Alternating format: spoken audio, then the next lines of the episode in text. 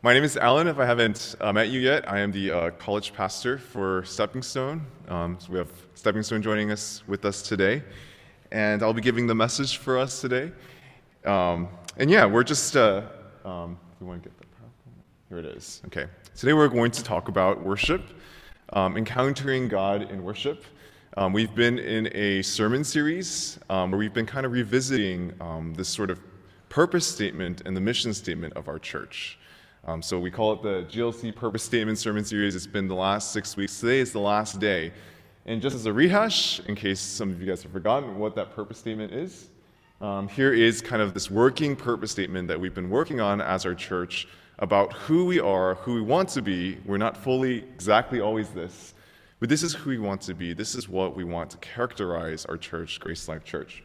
So this is our working statement. It's we live to encounter and respond to God in the everyday while inviting others on this journey. We live to encounter and respond to God in the everyday while inviting others on this journey.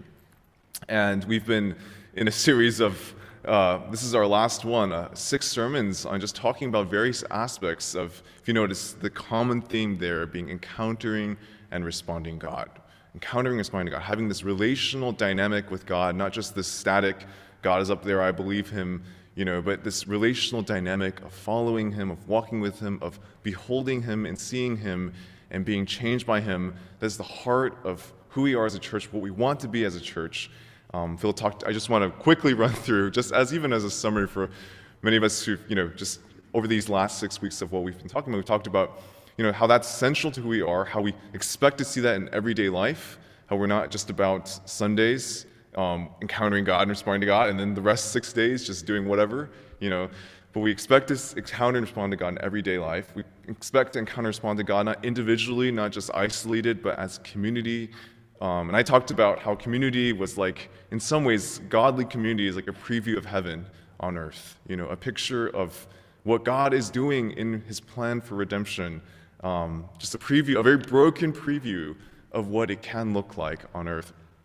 We talked about encountering responding to God on mission, how the church is a missional church, it's sent on mission. Um, we talked about encountering responding to God in Scripture. That was Michael's message. Um, uh, no, I was about to say yesterday, but last week. and, you know, just talking about sort of how that Scripture is a major, um, is the major way in which we encounter and see God, um, where we behold and we come to know who He is.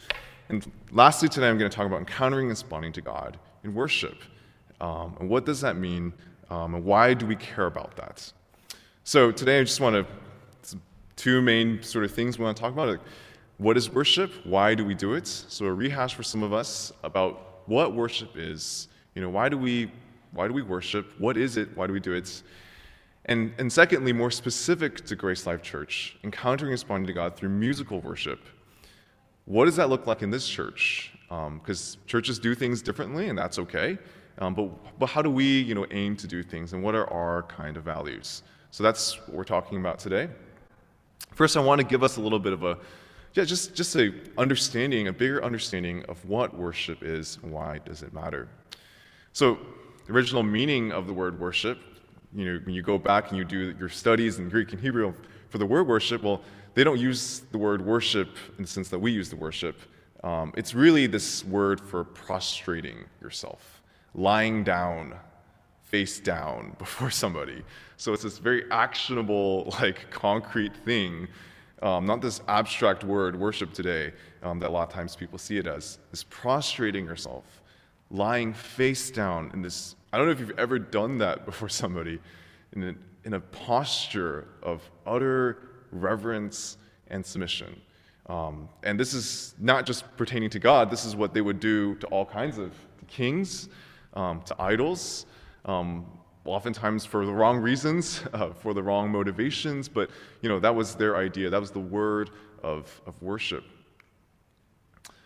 But Christian worship is a little different. Um, for the ancient Near Middle Eastern culture, a lot of times for them, worship, what this prostrating themselves, um, was this way of saying, I'm nothing compared to you. I give my everything complete submission. But it wasn't necessarily out of love. A lot of times it was out of fear, of retribution. Um, and it was kind of in this sort of way of acknowledging superiority in a not so good way. Superiority, as in, like, I am like going to be your you know, slave, I'm going to just serve you with everything, and you have complete rights over my life and everything. Um, so there's, there's some similarities when we come to the idea of worshiping God, but obviously there are some major differences um, between that ancient Near Middle Eastern culture of prostrating worship and um, what God desires from us of worship. And so, the way I would describe, I think, what God describes for us for worship is that it begins with inward delight. Um, it's not primarily just about outward actions, um, doing the right things, um, saying the right things, singing the right things, but it primarily comes from inward delight. Um, John Piper, who has been a very influential person in my life um, when I first came to Christ, um, I love what he says about worship. That's one of my favorite topics when he talks about worship. And he just defined it as true worship is a valuing or treasuring of God above all things. True worship is a valuing or treasuring of God above all things. For the ancient Near Eastern culture, they didn't value or treasure their king or, or the idol. They just did it so that they can manipulate and control that so they can get what they wanted.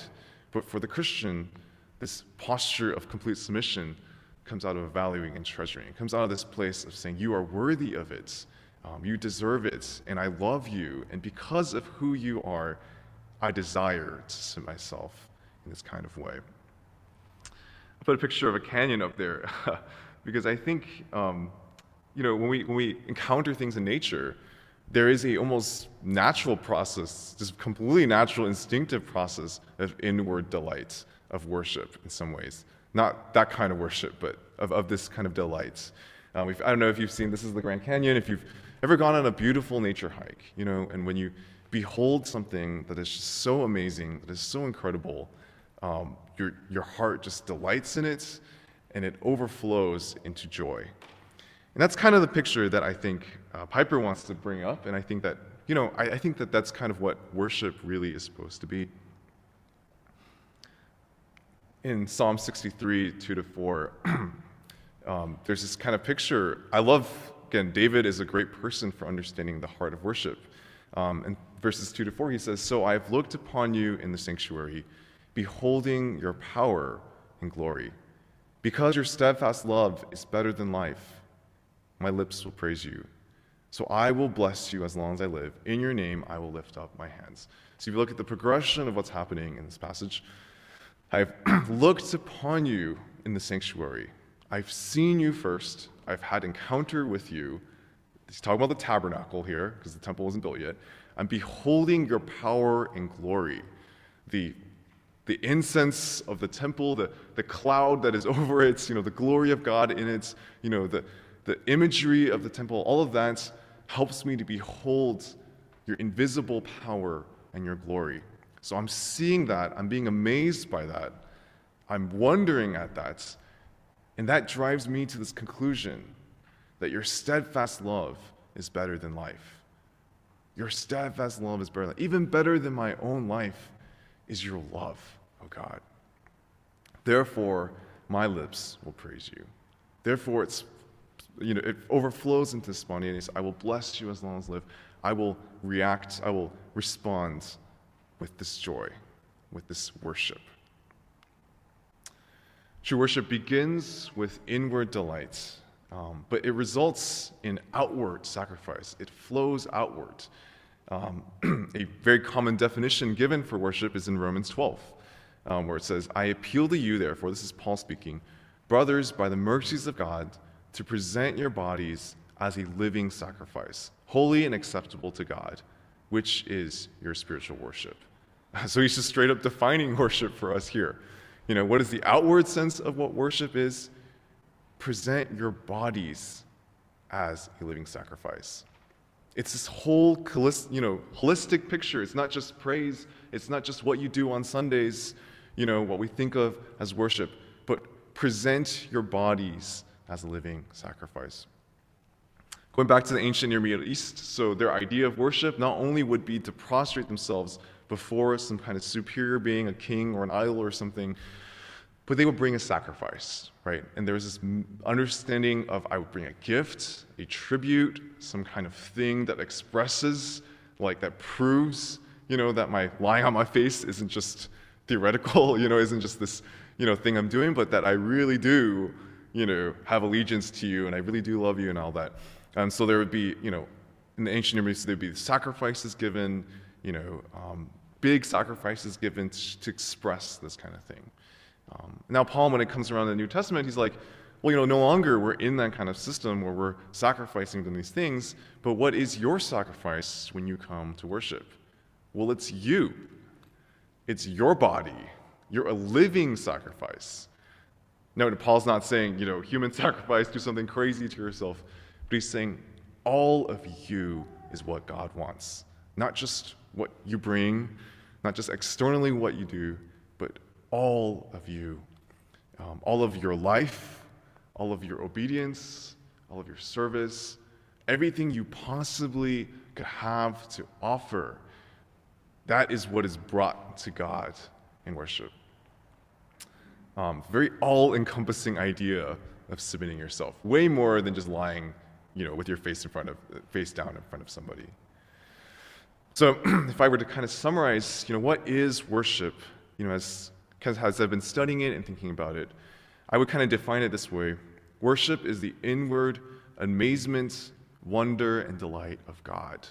Much like when we see something majestic in nature, just wonder, expressed through praise, service, obedience, the complete giving over of our lives. That is the extent of what worship is. And I want to talk a little bit about how central that is to everything that we do, even all the things that we just previously talked about discipleship, community, and mission. How worship is very central to all these things. It's critical for these things to function properly. Worship is critical for individual discipleship. Michael's talked about how discipleship is not a, a program of the church, but the program of the church. It's what we're doing all the time, it's just by default. That's, that's what the church should be doing. And discipleship is not, you know, he just defined it as, um, I might botch it, but he defined it as intentionally just trying to follow Jesus, trying to become more like Jesus, intentionally living out what Jesus was like. That's discipleship. Well, we also talked about, Michael also talked about last sermon, how about reading the Bible is also not just about the purpose of moralism, but just doing the right kind of things. he said that we're not just trying to be the better people for the sake of being better people, but, but really in Scripture, we're trying to encounter God. We're trying to know who Jesus is. Well, worship, therefore, I think, is at the center of that individual discipleship. Worship is what keeps it from becoming moralism. You know, it's easy, you go to a lot of places, it, it can, it's easy to talk to a lot of people and think becoming more like Jesus, that's all Christians do. That's great, that's awesome, but it becomes moralistic. It becomes about, well, Jesus was like this, so I got to be like this. Jesus is like that. Well, I got to be like that. And without worship, there's no power, there's no motivation. I, mean, I don't know if you guys have tried to be like Jesus without being amazed at Jesus. It doesn't really work. You're like, I know I should do this, but to be honest, I'm not that enamored with it. Right? You don't find yourself lasting long in trying to love your neighbor as yourself when you aren't amazed at who God is in, that, in his love and the way that he loves his neighbor um, as himself. And so, worship is critical for individual discipleship, right? In some ways, you can describe discipleship, even just the following Jesus, as our outward worship, as our outward results of inward delight in God. Worship is critical for godly community. I don't know if you guys heard of the phrase before that, you know, how do you get 100 pianos in tune with each other? Um, well, the way you tune them is you don't tune them to each other. Because if you tune them to each other, you tune one to another, but then this one's off, and then you gotta now change these two or change that one, and then, you know, it, it doesn't work. The way you tune 100 pianos is you tune them all to one tuning fork. And if they're all in tune with that tuning fork, they're all in tune with each other. And that's the same way. I think a lot of times, you know, even in the sermon I gave about pursuing godly community, without the central idea of worship, it's pointless. It's just a bunch of great ideas. It's just, hey, this is the culture that we should have. Hey, this is what we should be. But if we aim at those kinds of things, we're not aiming at God, we're not aiming, it's not coming out of this worship of God, It's not going to happen. It's not going to work. Um, we're going to find ourselves in disarray, in jealousy, in disputes, in problems that fill a lot of churches um, simply because we're aiming at the wrong thing. We're aiming at unity when we should be aiming at worshiping God, at being amazed at God. I guarantee you, if everybody in our church was amazed at God, if everyone in our church was just mind blown about who God was, we'd be, we'd be in sync with each other. You know, we wouldn't have to, it would flow naturally out of that. Worship is critical for godly community. And finally, worship is critical for the church's mission.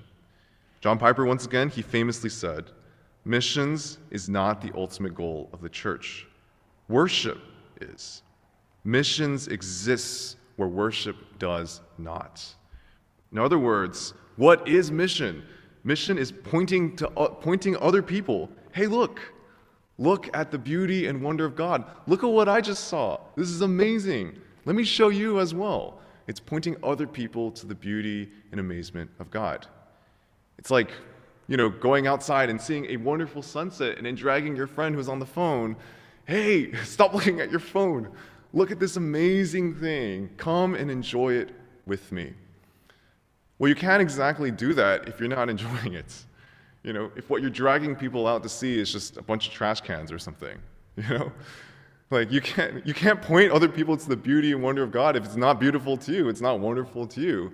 Right? Mission will just be just some thing that we have to do that Christians are supposed to do instead of what it ought to be, something that flows out of our worship. And so I think we see that everything about what a church does comes out of beholding and experiencing, being amazed at God and responding with, God, I want to give you everything, my life, all of this. It flows, all the things of church that we've talked about flow out of that. So now I want to talk a little bit about encountering and responding to God and worship specifically for us at Grace Life. Um, and this is more of a specific kind of message. This is, you know, this has been more of a topical kind of message. This is not the first part I wanted to talk more about what worship is, but this part I want to talk more about kind of what Grace Life as a church, how we kind of, as leadership and you know, over the years, sort of what are our values in worship. And I want to make it clear that just because these are our values doesn't mean they're necessarily the right values. Like, there are many churches that do worship in all kinds of different ways. We even met one church one time in Columbia, uh, I think it was like Columbus, Ohio. It's called Xenos, that they intentionally don't do any musical worship. Um, and there's a reason for that. It's not because they hate music, um, but because for them, they wanted to invite non Christians to their service. And they found that that was something that people were weirded out by. And so, for the sake of that, they were like, in our kind of big services, we're not going to do that. Uh, I don't know about that decision. I can't judge the merits of that, you know, but again, I'm, I'm, I do not want to make it sound like just, because you know, there are many different churches and do all kinds of, have all kinds of different perspectives towards musical worship. And I want to share about what our heart is, I think, at GLC, if, if I'm able to do so as a someone who's been there for a while and has led worship too as well. So, what is our value for worship? Why do we care about worship so much? Why do we, I don't know if you guys have been with us long enough, really like doing long sessions of worship? Know, I don't know if you've ever been like, what is that about? Like, why why are these people like all about like, you know, getting in a room together and like spending hours like worshiping God? Like, what, if you're musical worship, like, what is that all about? Um, and no, it's not because we're just a bunch of closet musicians and we're like, man, we really like music and just want to spend as much time doing music as possible. And no, it's not because we just have some outdated sense of like tradition that like, okay, we got it. We, you know, what do you do in church? You got to sing. Well, we better sing. So okay, let's sing. You know, I don't think that's our perspective at doing it at all. If that's the case, I'd rather just not do it at all. What is our heart for musical worship specifically?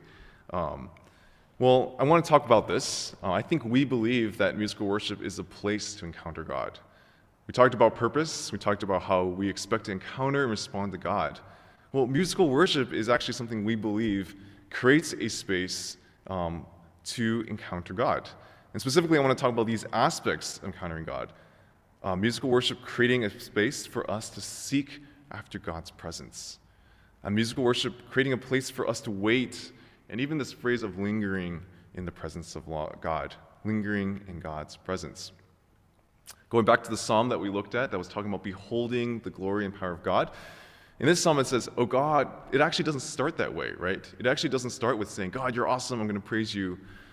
The setting of the psalm actually shows that he's not in that place, actually. When he talks about beholding God and God, your steadfast love is better than life, I'm going to praise you. But if you read the beginning, you realize he's not in that place currently. He used to be in that place. He knows what it's like to be in that place. And he wants to be in that place again. But he's not currently in that place. That's why he says, Oh God, you are my God. Earnestly I seek you. My soul thirsts for you. My flesh faints for you, as in a dry and weary land where there is no water. Earnestly I seek you. And you can read all over the Psalms, especially with David, there is this sense of seeking, of earnestly being like, God, I want more of you. I think people have pointed out how this is something that in some ways has seemed to have been lost in, in modern American Christianity or churches today. This burning desire, this dissatisfaction with merely having some kind of distance acquaintance with God. Every Christian goes through a period of time where they don't feel God. Um, but there is this kind of sense in Scripture that you see of godly Christians being, I'm not okay with that. I'm not okay with my heart being cold towards you, O Lord, because you deserve more. And I know what you deserve. And I'm going to seek you until I burn for you. I'm going to seek you until my heart, my emotions even, are restored towards you. And so I think that's what a lot of our musical worship is about creating space so that we can, as a church, seek God together. Um, it's about, you know, creating a space where we can focus on Him. Um, life is very busy in, in, a modern American culture, and, and we want to create a space where we can just slow down. Because seeking God is just focusing on Him, it's just intentionally taking the time and the energy to meditate on Him, on His words, on what He has said. And that's what we believe we do in musical worship. We create that space, create that time. We give lyrics even to help stimulate our thinking. You know, our worship leaders are very intentional, like Alice is very intentional about how she chooses her songs, and it's not just random. You know, she prays through it. I know this because she's told me this. You know, she prays through it and she really asks God, that, you know, what, what are the things our church needs to hear and to be encouraged by? What are truths that we need to see today for ourselves? So we believe in that. We believe in seeking God. Uh, there's this video that I always just show people whenever I teach on prayer, and this is all a video on this guy named Paul Washer. Um, it's called the Prayer Closet. If you want to see this on YouTube, I, I contemplated showing it, but I think it's a little too much, so, or it's a little too long. So I can send you guys a link if you guys want. But it's just his testimony of how hard he sought God, and this is something I go back to again and again. I'm just like, wow, like that encourages me, that motivates me, that also challenges me he talks about how he was not at a place where he was like, yeah, I'm trying to go and share the gospel to him, I'm trying to preach, but you know, there's no power. I don't feel like I know God. You know, I, I talk to these older people. They seem like they know God. They know what He's like. You know, they would talk about God's presence coming down. He's like, okay, you know, I want, I want that. You know, I want to be there. And so he goes into his prayer closet and he just prays. Right? He's like, I'm gonna pray. I'm gonna pray until I find you.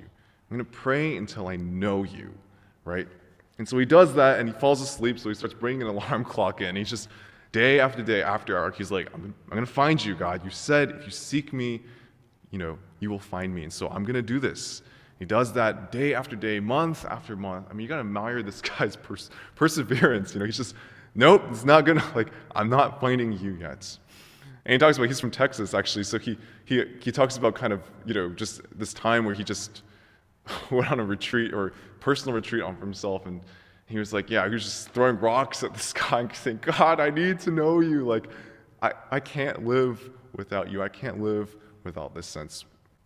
And one day he does say yeah god you know in his prayer time he meets god. And, and, and yeah it is an experience right? It is a powerful experience where he, you know with his testimony he's like yeah i was transformed by that. Like that changed who i am um, and that changed how I see the presence of Christ. I can show the video to you guys later, um, but it's something that it just encourages me about wow, like, do I want God that badly? And do I want to know Him in His power um, that much? Another concept that I think we talk about is this idea of lingering in the presence of God. This was a phrase I never encountered before I came to college. I remember this is my freshman retreat at Stepping Stone. You know, there's this guy speaking, he's talking about lingering in the presence of God. I'm like, what the heck is this dude talking about? Like, this, this sounds so like spacey, you know? Um, but he got it from this verse. He got it from this place in Exodus where it says, The Lord used to speak to Moses face to face as a man speaks to his friend. When Moses turned again into his camp, his assistant Joshua, the son of Nun, a young man, would not depart from this tent. So, yeah, he's reading into this, he's, he's kind of expounding this a little bit, but he's saying, yeah, look, Moses used to speak to God face to face. There's a glory cloud. Like we know how Moses was, his face was burning, and, you know, he met God face to face. Joshua's assistant, so he doesn't have that relationship with God yet, but he's his assistant to Moses, so he goes where Moses goes. And so Moses goes into camp and he speaks with the living God, and Joshua's just like, this is wild. like he's just there. I'm just imagining him with like maybe a clipboard or something and just being like, oh, okay, this is crazy, you know. But after Moses would leave, Joshua wouldn't depart from the tent. Um, he would stay there, be like, this is awesome.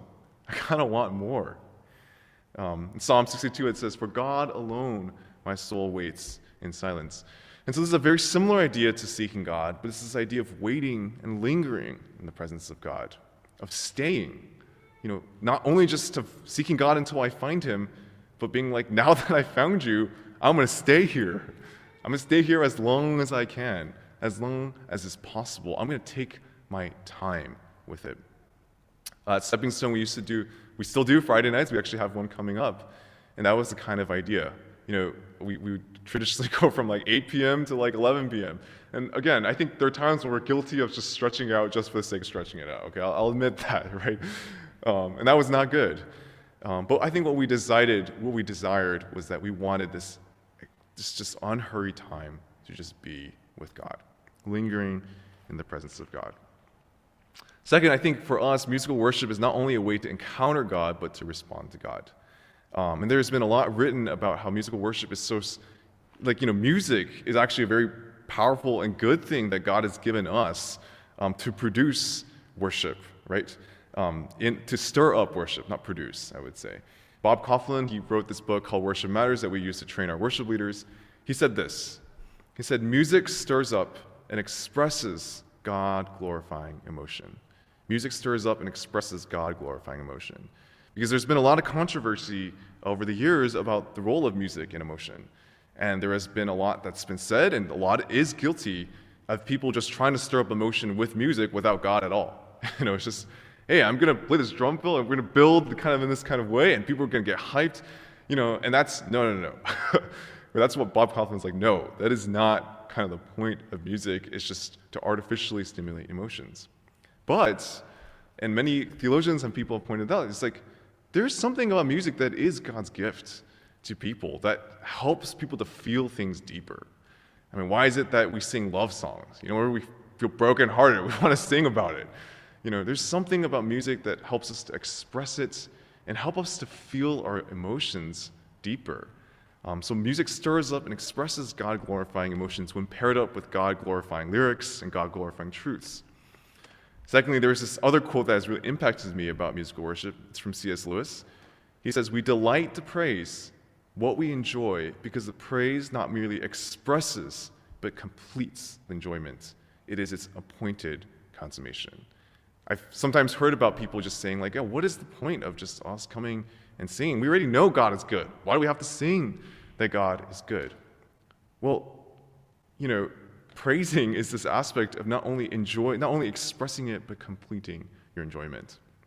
I don't know if you've ever gone out and watched a movie with somebody and it was like a really awesome movie, you know, and afterwards you don't have to tell people to be like, hey, let's let's go praise the movie now. You know, like people are just talking about. It. They're like, "Yo, dude, did you see that scene where that happened? That was so crazy." You know, that plot twist was wild, man. You know, or that, you know, that that was so funny when that character said that, and people laugh about it for this. You know, why do they continue to just talk about it over and over and over and over again? Because every time they do it, they relive it, and they complete their enjoyments of it. That's what worship is, right? Musical worship as a way to respond to God, as a way for us to feel this beholding, this wondering, this amazement of who God is. There's a scriptural tradition for it, so I'm not just making this up. I want to show you in Ephesians and Colossians. Apparently, the early church did this. This has been a long tradition, so it's not just something people invented. Um, Paul talks about it here. Um, I'm just going to read just maybe the first one, um, but you can see them both here. He says, Don't get drunk on wine, for that's debauchery, but be filled with the Spirit, addressing one another with songs and hymns and spiritual songs, singing and making melody to the Lord with your heart. So he's instructing this early church hey, sing, you know, sing these songs when you gather together, you know, for your mutual encouragement, you know, with thankfulness to God. You know, this is this should be a central part, you know, a, a huge part of when you gather together. And finally, I want to give a specific kind of a challenge for us to, you know, as a church, to think about musical worship as a way to respond to God. Um, and I want to end with this. I just want to end with this story many of you guys are very familiar with this of David, right? Um, and this has kind of been a picture of what you know. I hope you know maybe as our church we're not at now, but what we could grow in in terms of what it means to freely express and enjoy and really be in this kind of responding to God, this freedom to rejoice. Um, this is from um, the part where David actually brings the Ark of the Covenant back um, into the city of Jerusalem. And I'm going to read a little bit about it uh, before uh, in the passage. It says, David danced before the Lord with all his might. So he's bringing the ark into the place, and they're sacrificing animals, and David the king is just out there like getting down. You know, he's just dancing with all of his might. You know, he's shouting, he's, he's doing all these things. He's, the scripture describes him as he's leaping and dancing before the Lord. At some point, he has part of his clothes off, presumably because he's so like worked up and hot from dancing that you know he's sweating and stuff like that. It's it's wild. And apparently it was so over the top and it was so undignified that his wife, who looked at him, despised him with her heart. She was like, "Wow, that is so improper." And that is so not what a king should be doing, being such an idiot um, before his whole nation. Um, and so that's, that's not okay. That was the level in which David rejoiced and expressed without God, without a, without a moment's thought to what anyone else had thought. And I always feel like that is, for me, a picture of what I want to be when I think about responding to God in musical worship. Not manufacturing. I'm not a dancer, so when I'm, you know, I'm happy, I don't dance. So I don't necessarily feel like I have to manufacture that. But to feel free, to feel like, what would, how would I respond to God if there was nobody else in the room? If nobody was watching and I just had joy in my heart, I want to worship God, musically worship God in that kind of way. I want to encourage us of doing that as well. You know, I think a lot of times we, we feel like we're kind of boxed in, like, oh, you know, it's prop, you have to be proper, have to do all these things. But I tell you, like when I when I went to Peru before on a missions trip, like that was a pretty transformative experience for me about even worship because I realized that different cultures do things completely differently you know, and there isn't this kind of right or wrong way, but like we we would do songs for like 15 minutes each and re- repeat like the chorus like 20 times or whatever. And at some point there was like a line dance breaking out in front, and we were like, you know, I, I was up here like line dancing with these like people, and I'm just like, this is wild. like I've never done this before in my life, you know. But it was just this celebration, right? It was just just overjoyous, like God is good, and let's just let's just be amazed at that. And, you know, I'm, I'm a very, like, withdrawn person in general. I, I, I struggle to really express myself.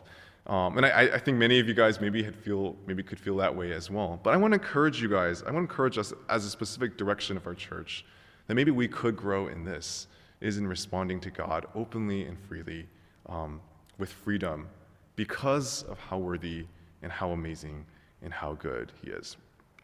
So let me just summarize for us um, worship and why it matters. Worship is the inward amazement, wonder, and delight of God, expressed through praise, service, obedience, the complete giving over of our lives.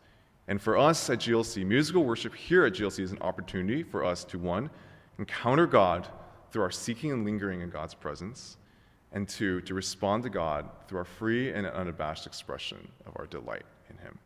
Let's pray.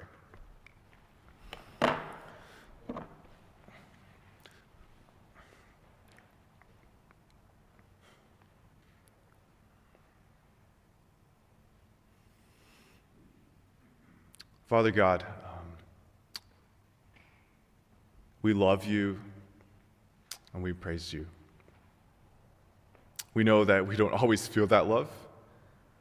There are times when we're just amazed by who you are, and there are times where we feel distant. We confess that, God, that there are times when our hearts do not burn with as much zeal as, as we know it, it could be or should be. But God, I thank you, Lord, that you give us this gift of worshiping you. I thank you that you invite us, Lord, into this process of working with our hearts with you.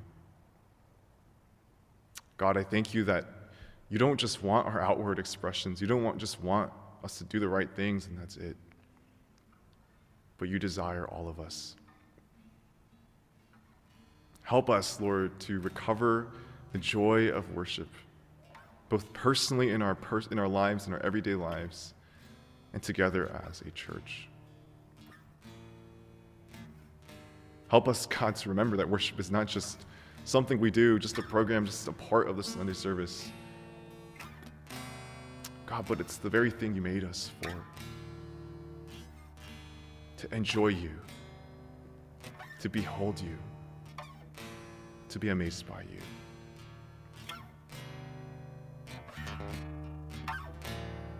Help us to experience that more as a church, Lord. In Jesus' name we pray. Amen.